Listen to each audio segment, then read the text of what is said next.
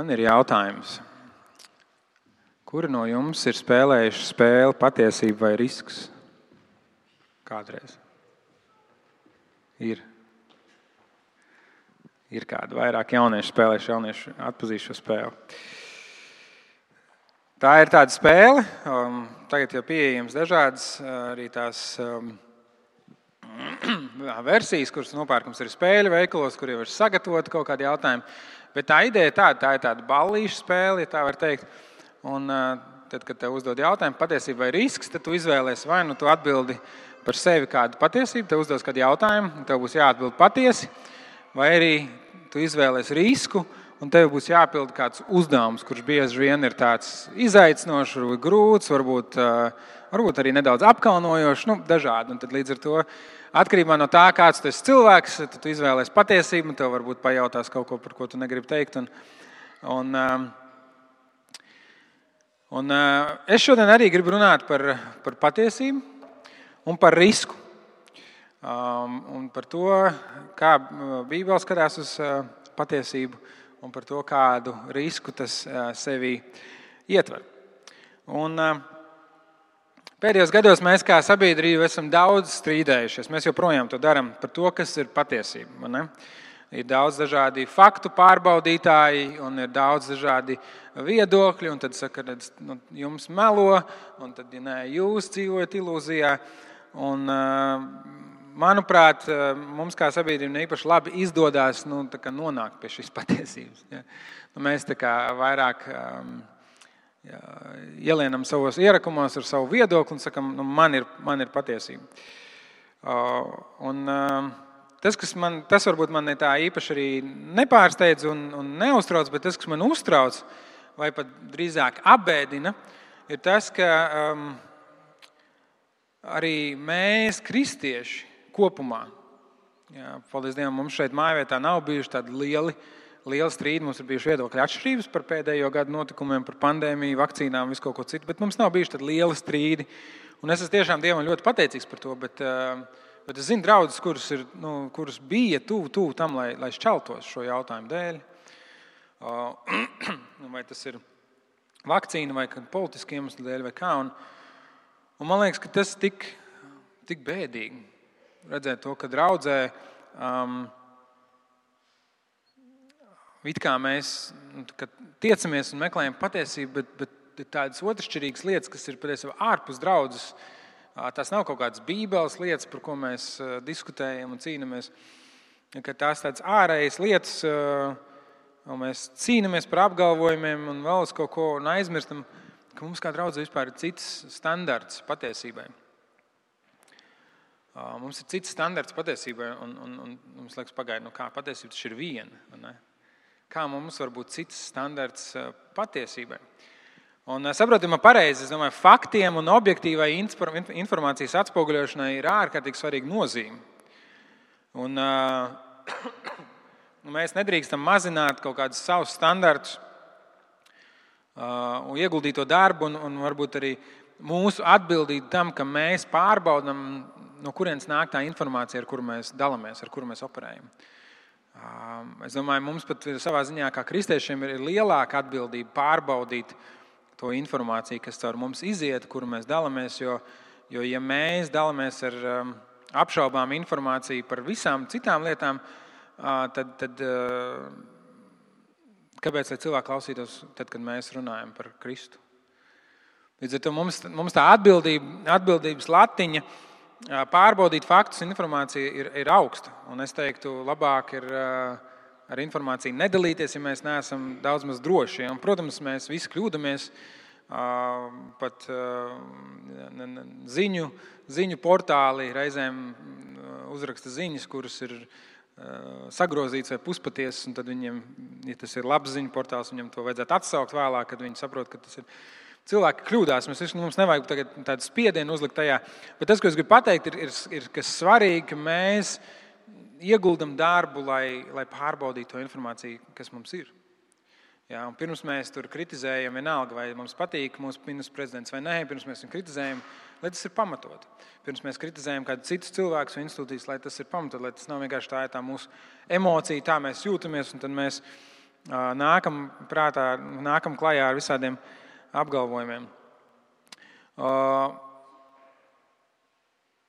Un tomēr, kad domājot par patiesību, man nāk prātā tāds teiciens, kurus dzirdēju no Igora Rautmaņa.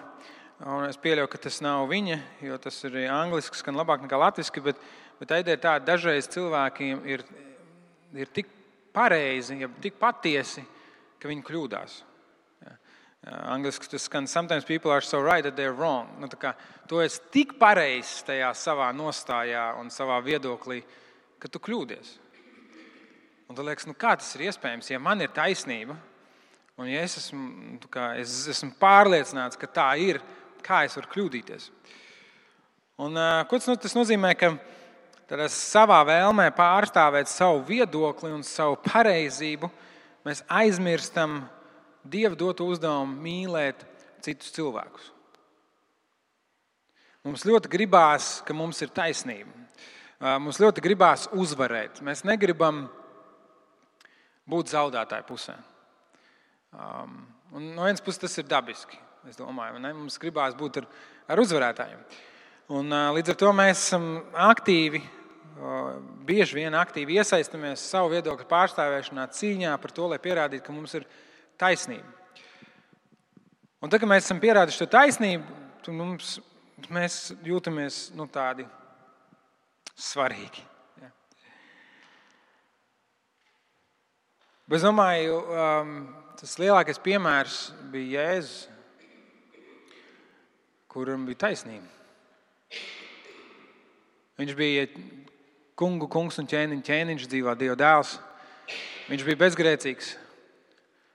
Un tomēr viņš pieņēma sakāvu pie krusta.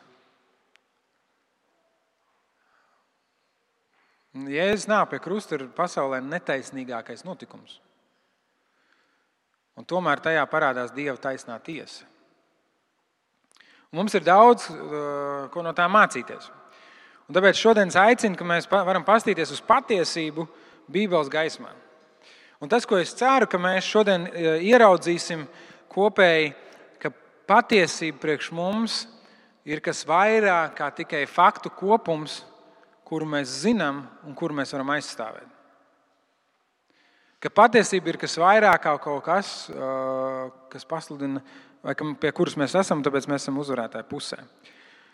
Un es gribu apstīties arī risku, tāpēc ir patiesība un risks, kas rodas, ja mēs, vēlamies, ja mēs izvēlamies ignorēt šo patiesību. Un par risku mēs runāsim mazāk. Bet, um, pirmais jautājums ir, kas ir patiesība? Kas ir patiesība?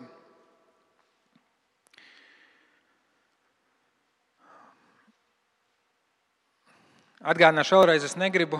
Um, ir ļoti svarīgi, ka jūs saprotat, ka es nesaku, ka nav objektīvas patiesības.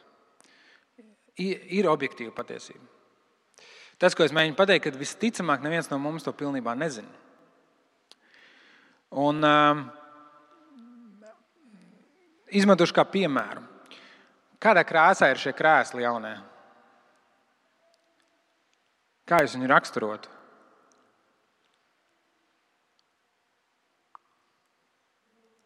Brūns. Kādā krāsā ir mans man džemperīts? Gaiši brūns. Redzēt, ja mēs Tu pasaki, brūns, tā nav, tā nav, tā nav nepatiesība. Tā ir patiesība. Krēsli ir brūni. Bet uzreiz salīdzinot pret kaut ko citu, tev nākas raksturot sīkāk. Salīdzinot ar manu džemperīti, tas ir gaišs, tas ir tumšs brūns. Ja es pajautāšu Kristīnai, Kristīnai, es drīkstu izmantot, tu neredzi, kādā krāsā ir krēsli.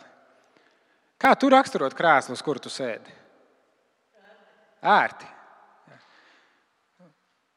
Kāds cits teiks, nu zaļie bija ērtāki. Ja? Apstrīdēs Kristīnu, tāpēc ka zaļajiem varēja rokas uzlikt un atbalstīt. Un Redziet, tas, kā mēs raksturojam dažādas lietas, viņām ir nianses.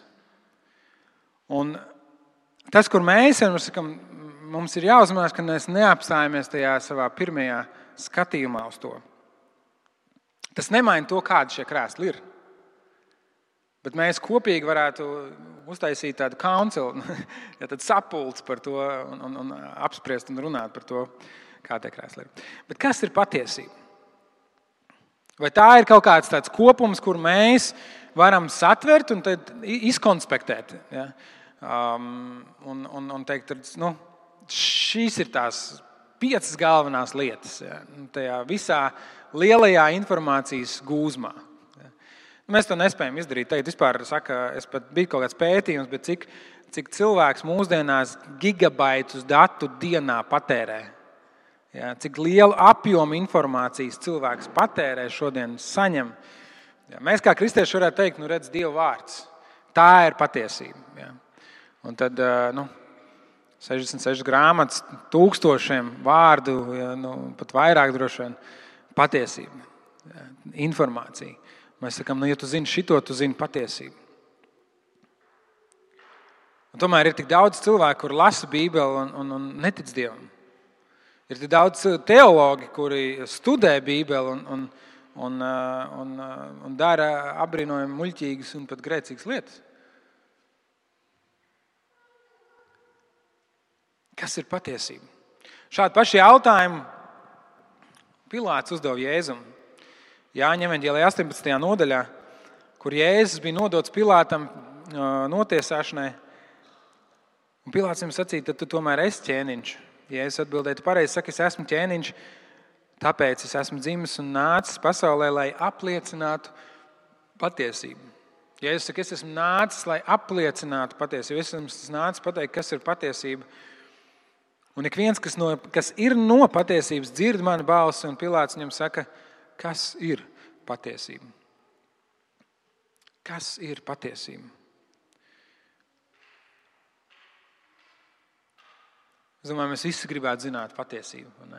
Lasot ziņu virsrakstus un salīdzinot dažādas ziņu portālus, mm, tas nav noslēpums, ka dažādiem, um, dažādiem ziņu portāliem ir, ir, ir dažāds skatījums. Ja? Nu, kaut vai liberāls un konservatīvs. Viņi var tik vienkārši sadalīt.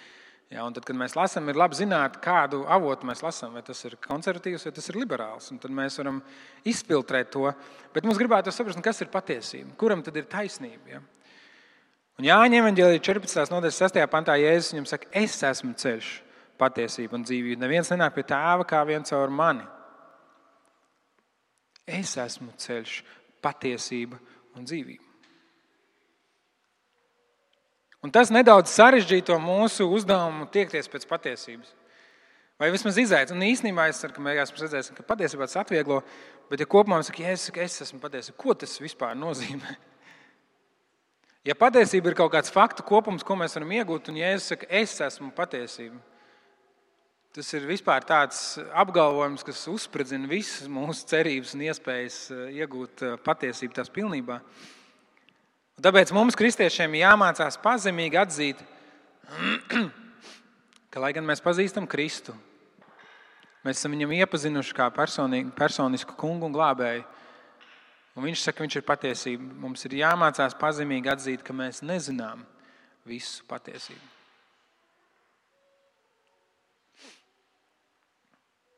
Mēs nezinām visu patiesību.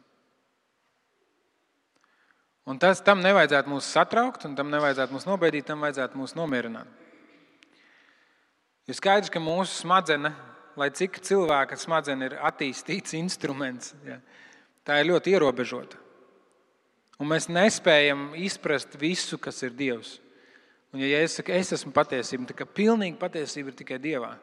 Un mēs nespējam to visu uzzināt, izprast. Mums vienkārši nav tādas kapacitātes.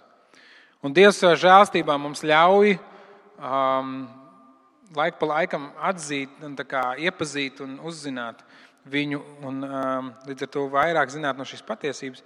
Bet mums nākas atzīt, ka mēs nezinām visu patiesību. Mums nav jāzina visu patiesību. Mums nav jāspēj vienmēr visu argumentēt, aizstāvēt un izskaidrot. Tajā pat laikā mums jāmācās drosmīgi pavēstīt, ka mēs pazīstam kādu, kurš ir šī patiesība, kurš ir šīs patiesības avots, no kura nāk visa patiesība.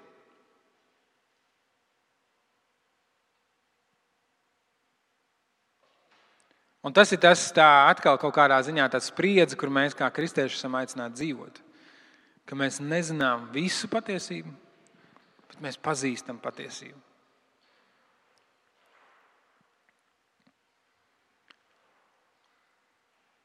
Un reizēm mums gribas sasniegt kaut kādu tādu drošu līmeni, kur mēs sakām, nu, nu te, es, te es tā droši stāvu, kuras, kuras varu justies brīvāk un, un, un kaut kādas lietas ar pārliecību teikt savā dzīvē.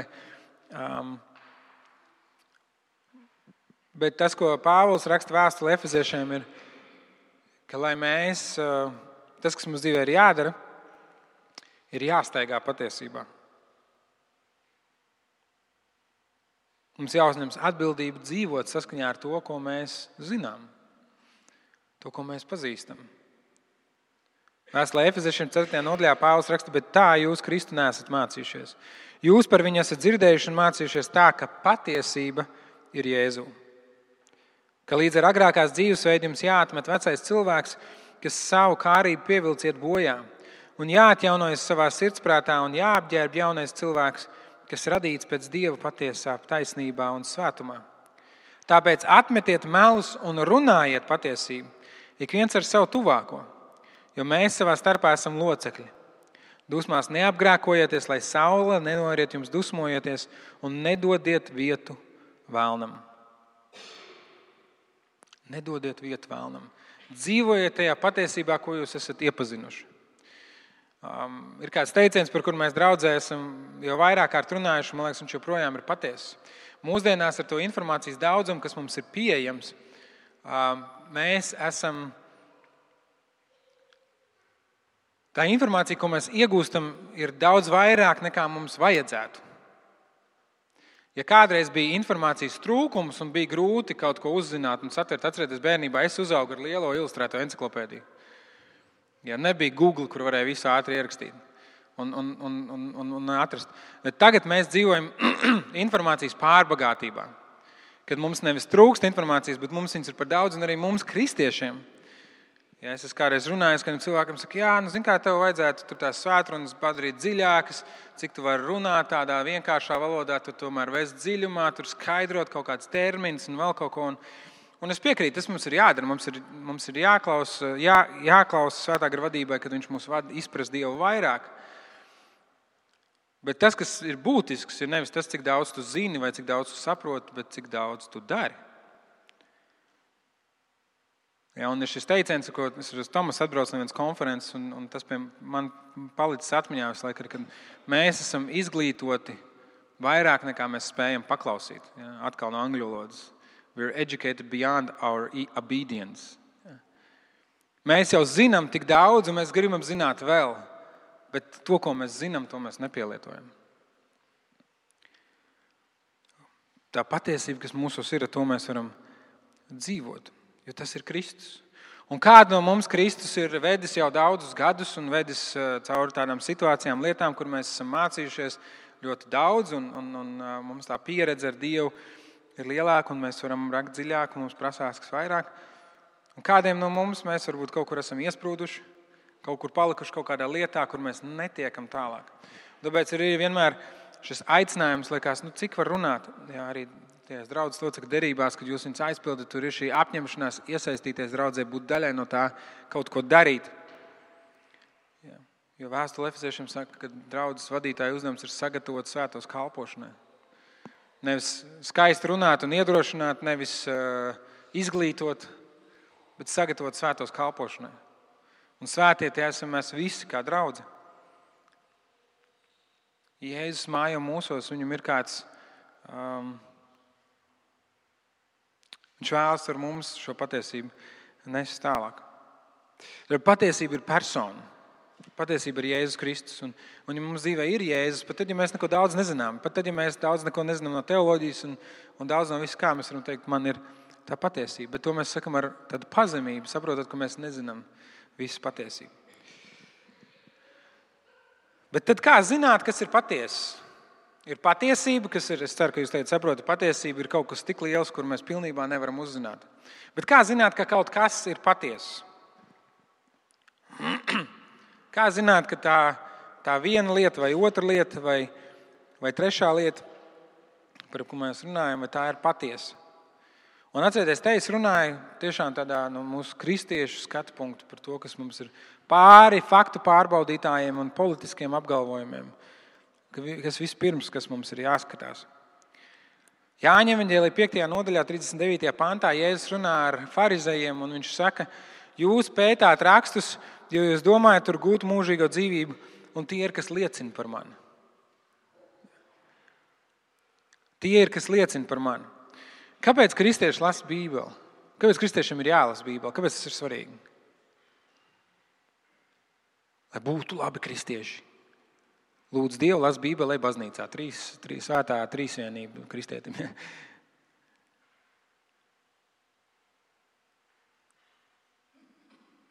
Bībele ir Dieva atklāsme. Tā ir tā lieta, ko Dievs mums ir dāvājis, kur mums tas nav gluži tāpat kā izlasīt encyklopēdijā. Ja kaut kāds fakts, mēs par to jau runājām arī iepriekšējā svētdienas sērijā, par to, kas ir Dieva vārds un kā tas ir veidots un kādā veidā Dievs uz mums runā. Bet Bībele ir tas, kur Dievs ir atklājis sevi. Nevis noslēpis sevi, bet atklājis sevi. Un tāpēc mēs lasām rakstus, jo, ja es saku, tā dod liecību par mani. Tas ir Dieva vārds, tā vēsts, vēstījums, kas dod liecību par patiesību. Un nevis tā, ka mēs atklājam vienu, vienu kaut kādu pantiņu, ja, no rīta atveram, kur tur gribās kaut kur, ja, un tad, tad sakam, rekrutēji ir patiesība. Visu es esmu redzējis savā tukšajā dzīvē. Sāmats mācītājs, ja, 7. nodaļa, 15. pāns. Saka, nu viss, ja, Dievs uz mani runā, ka es visu esmu redzējis savā dzīvēm. 34 gadi, viss, kas bija vajadzīgs. Viss, paldies, uz redzēšanos, beidzam šodien. Bet nē, ka mēs saprotam, ka, ka tā ir kopēja, kopēja tāda vēsts, Dieva vēsts, kur mums kopēji atklāja Dievu. No vāka līdz vākam, no sākuma līdz beigām tas ir vēstījums par Dievu, kur mēs mācāmies uztvert kopumā, un kur Dievs atklāja sevi, kur Dievs mums atklāja patiesību, kur Dievs mums rāda dažādas lietas. Un tas ir tas, tas, tas instruments, kas mums ir dots, un paldies Dievam. Un tas nav nekas jauns, un es, es ceru, ka jūs negaidījāt uh, trīs soļus, kā, kā vienmēr zināt, kas ir patiesa. Uh, nekas mūs, uh, lai gan ir dažādi instrumenti mūsdienās, dažādi video, kas izskaidro, un, un viss kaut kas, kurus arī es, protams, lietoju. Es nelasu oriģinālu tekstu ebreju valodā vai grieķu valodā, jo Man nav šādas prasmes, es lietoju dažādas instrumentus, kas man palīdz uzzināt. Bet tas, ko es gribu pateikt, nekas neaizvietos to, ka mēs vienkārši ņemam un studējam rakstus un lasām Dieva vārdu, un Dievs mums atklāja sevi. Nu, nu, tas eh, ikdienas darbiņš, no, no iknedēļas darbiņš, regulārais darbiņš, uzticamais darbiņš, ko mēs darām, lasot rakstus atkal un atkal un atkal un atkal, nekas to nevar aizvietot. Dievs tādā veidā mums atklāja patiesību, un tā patiesība veidojās. Un varbūt mēs šodien izlasām, liekas, es īsti nesapratu, un rītdien izlasām, es īsti nesapratu, un tad mēs nedēļas beigās izlasām, ko es, es sāku saprast, kas kā tā bilde tur kopā veidojās. Ja. Nekas to nevar aizstāt. Ja kā zināt, kas ir patiesa? Nu, mums, kristiešiem, ir jāzina, kam mēs ticam. Mums, kristiešiem, ir jāzina, kādam dievam mēs sakojam. Mums nav variantu. Mums ir jāzina. Un mums ir jāparūpējas par to, lai, lai, lai mēs Dievu vārdu liktu sevī iekšā un um, stiprinātu. Un tāpat arī pirmajā vēstulē Thessaloniķiešiem, 5. nodaļā Pāvils raksta citur, citā kontekstā, bet es domāju, ka kopējā doma nav pretrunā ar to, ko es šodien gribu pateikt. Viņš saka, pārbaudiet visu, kas labs to paturēt. Pārbaudiet visu. Visu, ko jūs dzirdat, visu, ko jums saka, visu, ko jūs noskatījāties jaunākā video, svētdienā, visu, ko jūs šodien dzirdat no manis, visu, ko jūs redzējāt kāda Instagram influencer storijā, vai, vai vienalga, kas tas būtu, un pārbaudiet visu. Ja, arī tā skaitā ar ziņām, ko jūs lasat patērēt ikdienā. Pārbaudiet visu. Viens tas, ko mēs sākumā runājam, vienkārši pārbaudām, vai avots ir uzticams, vai, vai, vai teiksim, tā ir kaut kāda informācija, kurai, uz kuras varu kaut kādā veidā paļauties. Bet pārbaudiet to arī saskaņā ar to, kas ir rakstīts. Tāds, tāds piemērs, kurš patiesībā ir, ir absolūti absurds un tomēr izskan biežāk nekā vajadzētu, kur ir dzirdēts, ka kāds saka, nu, Dievs man teica, pamest savu sievu un precēt šo sievieti. Tas nav izdomājums. Ir, tā, ir gadījumi, ja, kur cilvēks saka, ka es lūdzu Dievu, un Dievs man teica, pamest savu sievu un precēt citu sievieti. Kā tas var būt? Tu vispār Bībeli neesi lasījis vienkārši šeit, tādās savās pārdomās, un nezinu, kaut kāda sajūtiņa uznāca, varbūt bija kaut kāda grūtība laulībā, un Dievs man teica. Ja, nu, kā, tas ir kaut kas pilnīgi pretēji tam, ko Dievs ir, ko Dievs ir pateicis skaidri un gaiši. Kāpēc vīrs atstās tēvu un māti un, un, un, un, un pieķersies savai sievai, un viņi kļūs viena miesa, ko Dievs ir savienojis, tad cilvēki nebūs šķirti.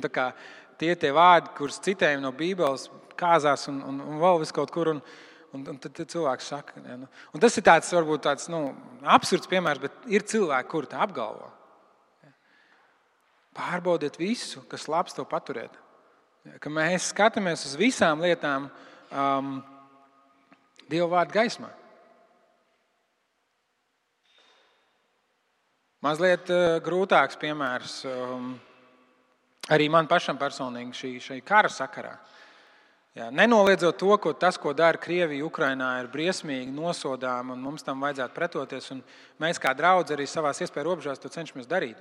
Mēs cenšamies palīdzēt, uh, Tomas jau arī iepriekš stāstīja, uh, vedzot atbalstu, uzņemot ukrāņus, ģeneratorus pērkot un sūtot uz turieni un tā tālāk.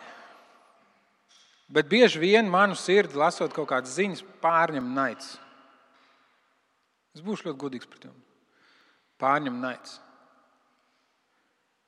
Un tad, kad es lasu Bībeli, um, man gribas pār, pārskriet pāri kādām vietām, kur Dievs man saka, mīli savu ienaidnieku. Ne pret miesu un asinīm jums jācīnās. Un, mēs saprotam, ka tas, kas notiek Ukrajinā, ka, um, ka tas ir kaut kāds tāds ļaunums, kas ir pāri tiem cilvēkiem, kas to dara. Nenoliedzot to, ka viņiem vajadzētu nest atbildību. Saprotiet, man pareizi, es necenšos nostāties kaut kādā vidus neitrālajā pozīcijā šeit. Es esmu all team Ukraiņa. Ja? Es esmu Ukraiņas pusē līdz no matu galiem līdz papēžiem.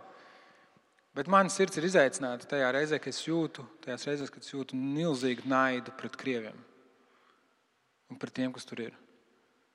Un man cilvēcīgi nav spēka lūgt par viņiem, lūgt atdošanu viņiem, lūgt Dieva žēlstību viņiem. Tas labākais, pie kā es esmu nonācis, ir Dievs salauz viņus uz saviem ceļiem. Vai nu tiesai, vai nu žēlastībai.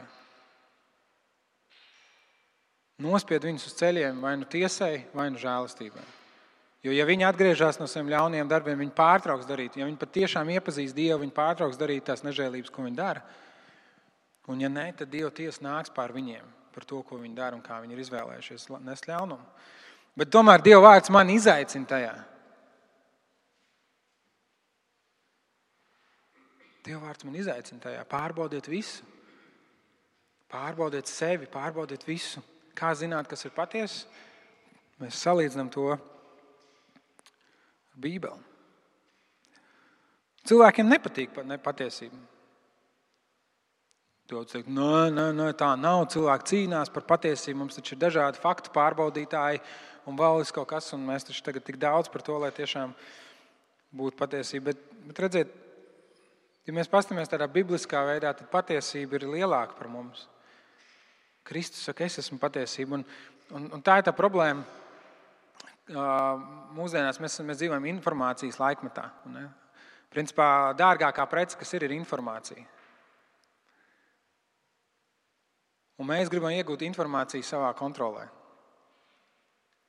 Es nerunāju tikai par politiķiem un valstīm un, un dažādiem, bet es domāju arī par mums pašiem. Tiklīdz mums ir kāda izdevīga informācija, mēs gribam to iegūt savā kontrolē.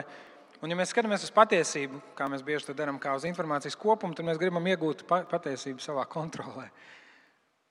Bet, ja Dievs ir patiesība mums, kristiešiem, ja Dievs ir tas, tā, tā, tā galējā patiesība, tas, tas patiesības mērauklis, Mēs to nevaram iegūt savā īpašumā.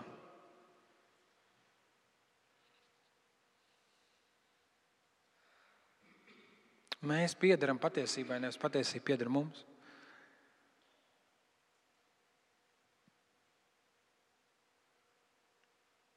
Ja Jāņem viņa Jēzus tad ļoti skarbus vārdus vēl atkal raksturmācītājiem, farizējiem. Viņš saka, jūs esat no sava tēva vēlna, un jums gribas piepildīt savu tēva kārības. Viņš no paša sākuma ir bijis slepka un nestāv patiesībā, jo patiesības nav viņā. Mēls runādams, viņš runā pēc savas dabas, jo viņš ir mēlis un mēls tēvs. Bet man jūs neticat, tāpēc ka es runāju patiesību.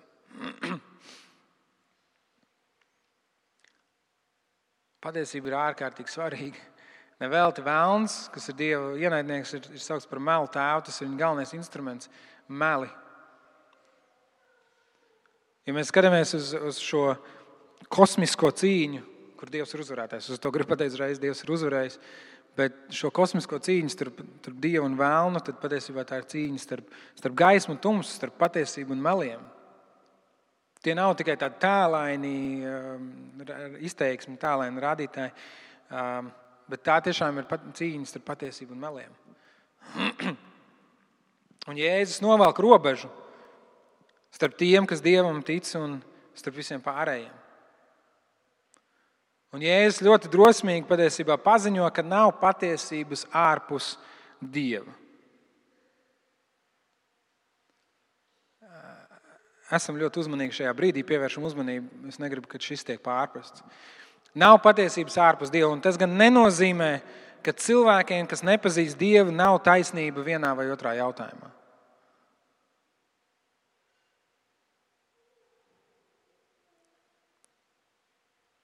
Cilvēkiem, kas nepazīst Dievu, ir taisnība, un viņi var atklāt patiesību. Mums jābūt ļoti uzmanīgiem, tad, kad mēs nonākam pie šādiem apgalvojumiem, ka nav patiesības ārpus Dieva, kas ir rakstu, manuprāt, rakstu patiesība un apgalvojums. Tas nenozīmē, ka visi tie, kas ir ārpus Dieva, ka viņiem nav nekādas patiesības un, un ka viņi visi dzīvo tikai un vienīgi melos un, un viss, kam viņi tic un par ko viņi pārliecināti, ko viņi ir mācījušies, ka tās ir muļķības. Šādās galējībās mēs varam nonākt, nu, piemēram, nu, pretnostatot dievu un zinātni.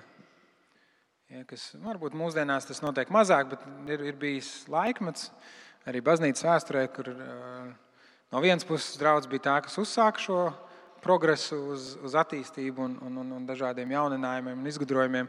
Un tad vienā brīdī nespējot to vairs kontrolēt, pateica, zinātnē ir slikti un, un dedzinājusi sārti cilvēkus, ja, kuri apgalvoja, ka, piemēram, Zeme ir riņķo ap sauli un tā tālāk. Ja. Bet zinātnē pēta to, ko Dievs ir radījis. Zinātnē izvirza apgalvojumus un cenšas tos vai nu pierādīt, vai apgāzt. Un zinātnē, jebkurā gadījumā, darbojas tikai Dieva noteiktās robežās. Un Dievs nesatraucās par zinātnes atklājumiem. Mēs, kristieši, reizēm satraucamies. Mums liekas, ka tas, tas paņem prom uh, jebkādu balstu un, un, un autoritāti rakstiem. Patiesībā nē, cilvēki darīs visu iespējamo, lai paņemtu prom autoritāti no dieva un rakstiem. Cilvēki ceļ savu Bābeles torni. Ja jūs to atceraties, Bābeles tornis bija, bija vecajā derībā tāds notikums, kur cilvēki vienojās un teiks, mēs celsim torni līdz debesīm, lai, lai visi zinātu, kas ir cilvēks. Tad, tad mūsdienu sabiedrībā, es teiktu, ka visā pasaulē, bet īpaši rietumos, šobrīd tiek celts šis Bābeles tornis, kur cilvēks tiek nolikts augstāks par visu. Cilvēks pats var izvēlēties, kas viņš ir. Galu galā nav svarīgi, vai tev ir um, vīriešu dzimuma orgāni vai sieviešu dzimuma orgāni. Tas viss ir tikai ārējais. Tu vari izvēlēties, kas tu gribi būt. Cilvēks ir, ir, ir valdnieks, viņš ir viss centrā. Viss ir grozāts. Cilvēki joprojām ceļ šo torni. Par to nav runa. Ja, tad izmanto dažādas instrumentus, tur zinātni un, un, un loģiku un, un, un vēl uz kaut ko. Uh, bet pat par sevi jau zinātnē nav nekas slikts. Zinātnē pēta to, ko Dievs ir devis. Un Dievs ir atklājis. Un pateicoties dažādiem zinātnīs sasniegumiem, mēs uh, šodien varam baudīt dažādu Dieva svētību. Um, Bet mums atkal jāatcerās, ka patiesība ir lielāka par, par faktiem. Patiesība ir šo faktu kopums. Un,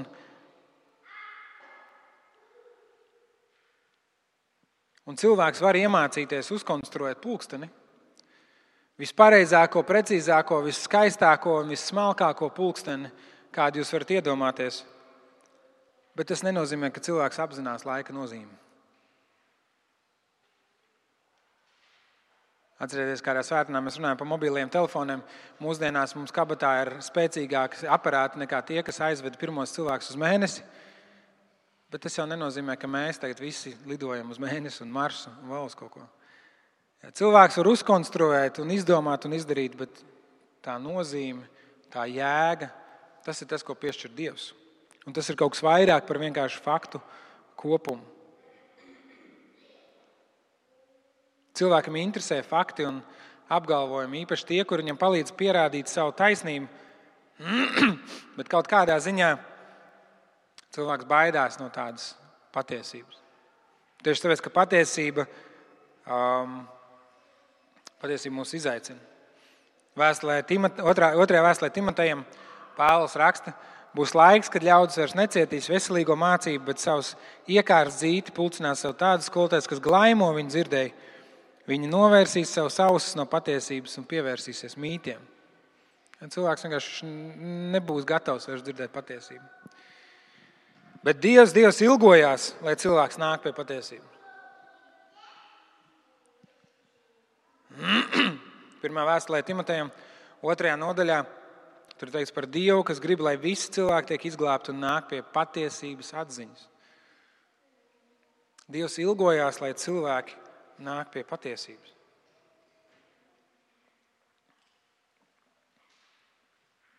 Un tas mums ir jāatcerās. tad, kad mēs saskaramies ar, ar šo diskusiju par to, kas ir patiesība. Tad, kad mēs saskaramies ar cilvēkiem, kur viedoklis atšķirās no mūsējā, un mēs jau iekarstam un, un izvelkam savus labākos argumentus un instrumentus, lai uzvarētu šajā Facebook diskusijā vai, vai kaut kur citur, mums jāatcerās, ka Dievs vēlas, lai cilvēki nāk pie patiesības. Bet kā tad nāk pie patiesības? Kā atzīst patiesību?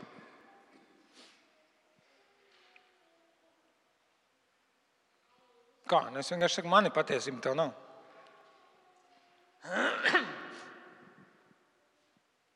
Vai ne? Kā nāk pie patiesības?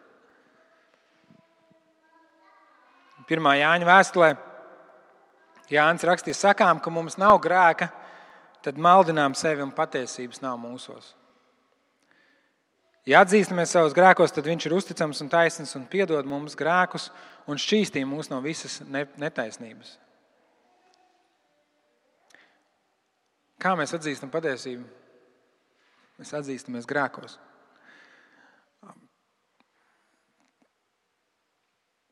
Tas nav loģiski. Tas nav kaut kas, kā mēs gatavojamies uzvarēt diskusijā vai vēl kaut kur. Bet, ja mēs gribam būt cilvēki, kas staigā patiesībā, tas ir tas, uz ko Dievs mūs aicina. Tas ir tas, kā Dievs to ir noteicis, tas, kā Dievs ir nolicis. Jūs varat zināt patiesību, tad jūs atzīstat, ka jums tās nav. Jo kas tad grēks? Grēks savā veidā ir, ir, ir nomaldīšanās no Dieva patiesības. Ja Dieva patiesība būtu taisna līnija, tad grēks tas nozīmē, ka mēs ejam viss kaut kur apkārt. Un atzīšanās grēkos ir tā, ka vienkārši pateikt, mēs neesam uz tās Dieva līnijas, uz tās Dieva patiesības.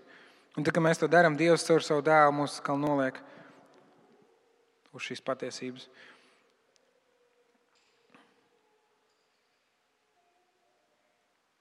Un patiesība dara mūs brīvus. Tā ir tā, kas atslēdz mūsu cietokšņus, mūsu nocietinājumus.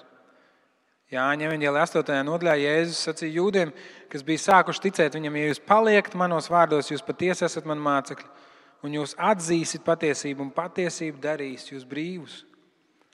Ja jūs paliekat manos vārdos, jūs patiesi esat mani mācekļi, un jūs atzīsiet patiesību, un patiesība darīs jūs brīvus. Ja mēs dzīvojam patiesībā, nevis vienkārši, ka mēs strādājam, bet tā, lai mēs zinātu visus faktus.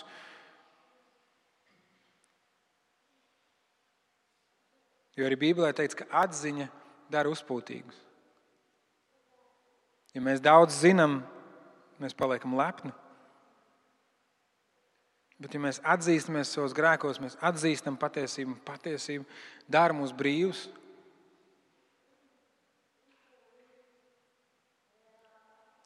Un ziniet, kas ir tāda patiesa brīvība? Un es nesaku, ka es to tādā veidā sasniedzu, bet zaudēt kaut kādā diskusijā,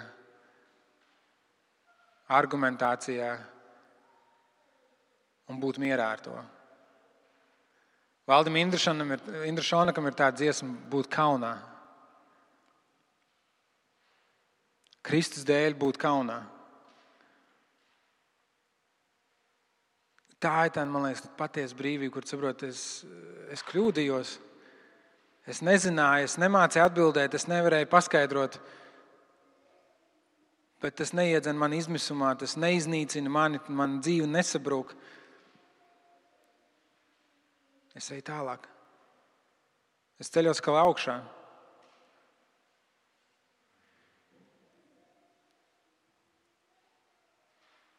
Viena lieta, ko es mācos savā dzīvē, kuras es to esmu pamanījis, kur, kur man patīk sagrozīt patiesību pēc, pēc situācijas, kurā es esmu. Es ikdienā Dievs man ir tā svētījis ar tādu iespēju pārvietoties ar dažādiem transporta līdzekļiem. Ziemā mazāk, bet vasarā es braucu arī ar moci. Līdz ar to es braucu ar auto, braucu ar moci, braucu ar velo un eju kājām. Nu, Ikdienas no rīta es braucu ar velo uz, uz bendāru, aizvedu Katrīnu, pēc tam es kaut kur eju kājām. Katru reizi man ir taisnība. Jums nav tā bijis? Ja es braucu ar velo, un man mašīna ir priekšā kaut kur, un es iekšēji dusmās nolamājos, un es saku, kā tu nezini, man ir, tai, man ir priekšroka šeit. Velo, velosipēdistiem ir priekšroka šeit. Un tad es eju kājām, viens velosipēdists tur līkločo pa, pa ietvi, un man liekas, kas tu nezini, ka kājējiem ir priekšroka uz ietves, tu velosipēdists vācies malā, un tagad es braucu mašīnā, un kāds velosipēdists mēģina tur izlīst kaut kur, un saka, te ir iela, tev tur nebūtu jābūt, vācies malā, es esmu mašīnā, man ir taisnība. Es pielāgoju to patiesību, tos ceļu noteikumus. Ja.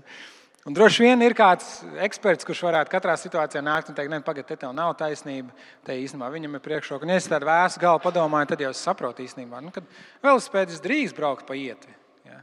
Viņi drīkst to darīt, netraucējot. Ja. Un, un, un, un tā tālāk. Bet tas, ko es vienkārši, vienkārši gribu ar to demonstrēt, ka mēs jau mēģinām to, to patiesību, to argumentāciju pievilkt sev tajā, tajā situācijā, kur mēs esam un izmantot to savā labā.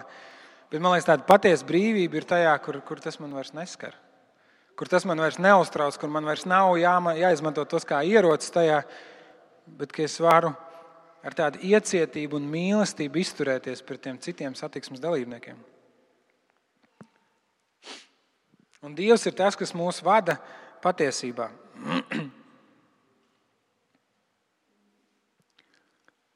Dievs vada mūs patiesībā. Jāņem evanģēlijas 16. nodaļā, 13. pantā, kad Jēzus runā par Svēto garu, viņš saka, ka nāks Viņš patiesības gars, tas jūs vadīs visā patiesībā. Jo viņš nerunās no sevis paša, bet runās to, ko dzirdēs un darīs jums zināmas nākamās lietas. Tā ir labā vēsts, tās ir labās ziņas. Mums nav jāzina visa patiesība, jo tas mums nav iespējams. Mums nav jābūt sagatavotiem katrai situācijai, jo arī tas mums nav iespējams. Mēs nezinām, kādas būs situācijas. Bet mums jāpaļaujas uz Svēto garu, jo Viņš vada mūs patiesībā. Un pirmkārt, jā, Svētais gars mums atgādina to, ko Jēzus ir teicis. Viņš mums atgādina šīs garīgās patiesības, un ja mēs kādreiz nezinu, runājam ar kādiem draugiem, kolēģiem vai vēl kaut kur. Un, Un, uh, es to daudz reizes piedzīvoju arī svētdienā, ka es esmu kaut ko sagatavojis, bet Dievs pēkšņi ieliek kādu domu un ideju iekšā, kas tur ļoti iedarās. Un cilvēks saka, jā, redz, tā doma, tas bija baigi labs. Un es saku, zini, tas vispār nebija no manis, es to nebiju sagatavojis. Tas tas, ko svētais gars vadīja un teica. Bet tas nav tikai tas. Ja mēs uzmanīgi klausāmies, tad svētais gars mūs vada arī satiksmē. Tad, kad mums vajag to pacietību, un pazemību un lēnprātību pret citiem satiksmes dalībniekiem, Svētais Gars vada mūs, ja mēs ļaujam viņam to darīt. Svētais Gars vada mūsu attiecībās ar klientiem un kolēģiem. Svētais Gars vada mūsu lēmumos, kad mēs izvēlamies darīt vai nedarīt vienu vai otru lietu. Ja mēs klausāmies uz viņu, ja mēs sekojam viņa vadībai, Svētais Gars vada mūs visu caur dzīvi. Es nedomāju par tādiem sīkumiem, ka tu no rīta nostājies pie skāpja un saki, nu, Svētais Gars, ko man šodien uzvilkt. un es neiešu ārā no mājas, kamēr tu man nepateiksi. Un tad man liekas, nu, es, Svētais Gars un, un Dievs Tēvs ir nu, normāls. Tēvs saka, uzvelc kaut ko nē. Galvenais, lai pieklājīgi. Ja? Nu, tā, nē, ir pliku dibenu skolu. Jā, es nedomāju, bet tāpat laikā es domāju, Dievs varētu teikt, nu, kā, atgādini tev uzvilkt varbūt kaut kādu lietus mēteli, kaut gan ārā spīd saule, jo pēcpusdienās līs lietus. Es ticu, ka Dievs arī tādas lietas var darīt. Ja. Vienkārši ienāca prātā paņemt lietus ar šodien līdzi. Nezinu, kāpēc. Un pēcpusdienā tāds gāziens, kas saka, tagad es zinu, kāpēc. Tas kā piemērs man tā nav noticis, es parasti lietas ar aizmirst. Bet tā, tā ideja par to, ka nevis mēs tagad katrā lietiņā, ka mēs vairs nespējam darboties, vispār mums saka, svētais gars mūs vadīs. Ne tā, ka mēs kļūstam paralizēti, bet tieši otrādi, ka mums ir tā brīvība teikt, Dievs, es nezinu, kā rīkoties šajā situācijā. Es esmu kaut ko salaidis grīstē, un man vajag palīdzību no augšas, vai arī es esmu bez padomu. Pat tad, ja tas nav tāds garīgs jautājums, par ko mēs domājam, ja. varbūt tā ir kaut kāda pilnīgi praktiska lieta. Un mēs mācāmies, mums ir jāmācās. Man liekas, ka tas ir tik svētīgi, ka mēs varam katru reizi, kad kaut kas notiek, vienkārši kaut vai tādā īsā lūkšanā, Dievs teikt, Dievs, palīdz man šajā situācijā. Dievs glāb mani. Un nevis nu, nedomāju to mūžīgo glābšanu no grēkiem, bet vienkārši glāb mani. Arī šeit man pietrūkst gudrības, man pietrūkst uh, izveicības, man pietrūkst vārdu, man pietrūkst vādi man tajā. Un Dievs vada. Dievs vada. Un tad, kad Dievs vada, tad ir svarīgi, ka mēs pielietojam patiesību. Otrā vēstulē Timotejam atkal rakstot par pēdējiem laikiem, Pāvils raksta tādus, tādus skarbus vārdus.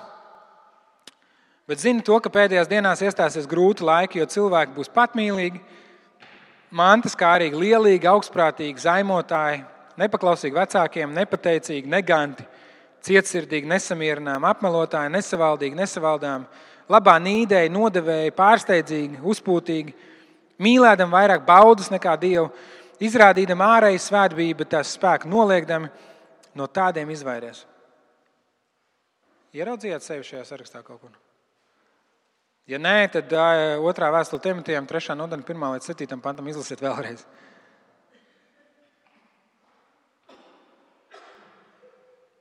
Ieraudzīt sevi un ieraudzīt cilvēkus mums apkārt.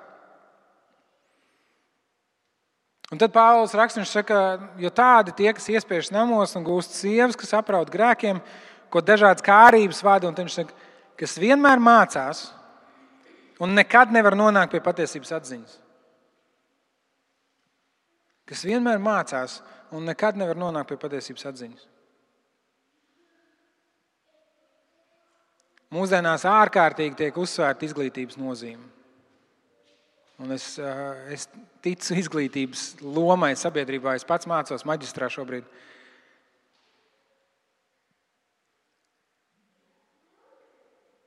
Bet, ja mums nav šī pazemīgā nākšana pa Dievu, ja mums nav šī situācija, kur mēs atzīstam savu bankrotu un kur mēs sakam, Dievs, mana patiesība ir pavisam maziņa. Mana patiesība ir vērsta uz mani, un uz to, kā es to varu lietot un grozīt, un kā es varu to izmantot savā labā. Man patiesība patiesībā ir, ir, ir, ir, ir grēcīga motivācija.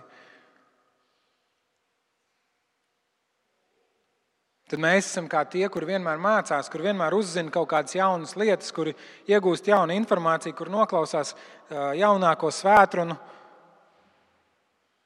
Bet kaut kā tas nepalīdz nonāk pie patiesības atziņas. Un 1. Jāņa vēstulē, 3. nodaļā, Jānis pamudina savus klausītājus vai vēstules saņēmējus un saka, bērniņi, nemīlēsim vārdiem, nedz ar mēli, bet ar darbiem un patiesību. No tā mēs zināsim, ka piedaram patiesībai un varēsim savu sirdi viņa priekšā klusināt.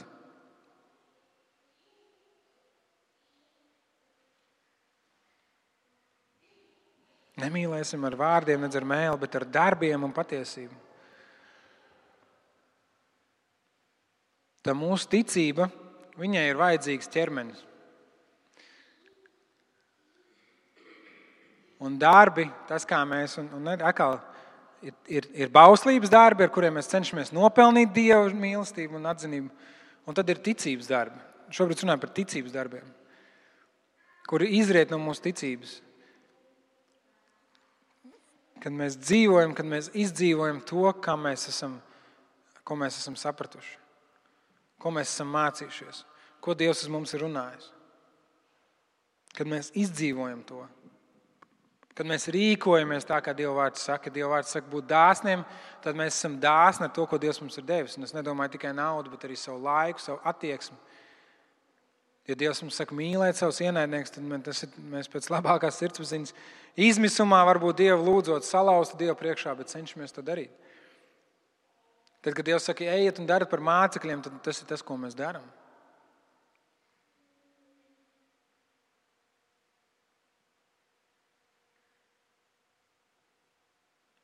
Kalnu svētru un jēzus nobeidz ar vārdiem, un tā ir tā riska daļa. Tā ir tā riska daļa. Ja es saku, ka šos manus vārdus dzird un dara, ir līdzināms vīram, kurš savu namu cēla uz klints. Un vētras nāca, un vēja pūta, un ūdeņi līja, un šis nams pastāvēja. Un kas manus vārdus dzird un nedara, ir līdzināms tam, kurš savu namu cēla uz smiltīm. Un, kad vētras nāca un ūdeņi līja, šis nams sabruka, jo tas bija celts uz smiltīm pamati tika izskaloti. Un tas ir tas risks. Risks ir, ka mums ir patiesība. Mēs pazīstam patiesību. Dievs mums atgādina patiesību, Svētais Gars mums vada patiesībā. Mums ir pieejams viss šis milzīgais resurss, un mēs viņu neizmantojam. Dievs uz mums runā, un mēs pieceļamies un aizmirstam, ko viņš ir teicis. Vai ignorējam. Tas tas risks.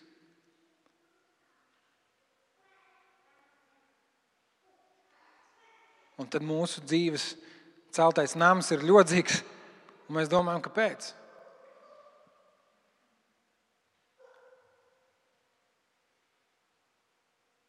Un arī šodien es tev gribu jautāt, kas ir tā viena lieta? Kas ir tā viena lieta, Ko tu darīsi citādāk jaunajā nedēļā?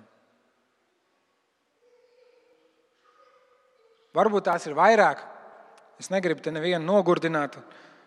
Bet kas ir tā viena lieta? Vismaz viena lieta, viens solis, kur tu spērsi ticībā un teikšu, es dzīvošu, kam es ticu. Es rīkošos saskaņā ar to, kam es ticu.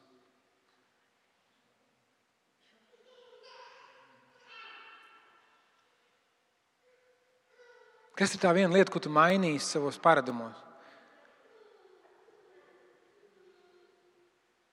Kas ir tā viena lieta, ko tu pārtrauksi savā dzīvē darīt, ko tu redzi, kas nav saskaņā ar Dievu un viņa gribu tavai dzīvē, kas nav saskaņā ar patiesību? Varbūt tie ir kādi meli, kam tu esi ticējis. Un kur tu saprati, ka tas nav tas, kā Dievs, Dievs negrib, lai es dzīvoju tajā.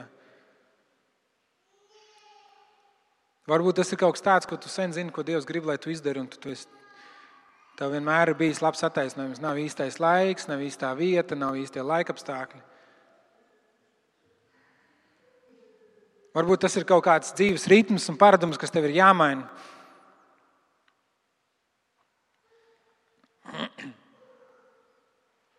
Kas ir tā viena lieta? Piefiksē sev. Lūdzu par to, domā par to. Varbūt uz vietas ir grūti izdomāt. Tad, ja tu nevari tagad izdomāt, kas ir tā viena lieta, tad piefiksē sev, lai tu izdomātu, kas ir tā viena lieta. Šodien, vakarā, pēcpusdienā, rīt no rīta, pa nedēļas vidu, ieplāno savu laiku, kur tu nāksi Dieva klātbūtnē un teiksi, Dievs, kas ir tā viena lieta, kur es varu mācīties staigāt patiesībā, kur es varu paklausīt. Kas ir tas viens solis, kas man šajā nedēļā ir jāspēr?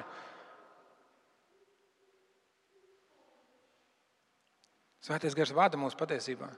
Es ticu, ka Dievs godās šādu lūgšanu. Dieva vārds saka, ja kādam no jums trūks gudrības, lūdziet to no Dieva, viņš dod pāri pārējiem, neko nepārmestams, dod pāri pārējiem svēto garu, nepārmestams. Kas ir tā viena lieta?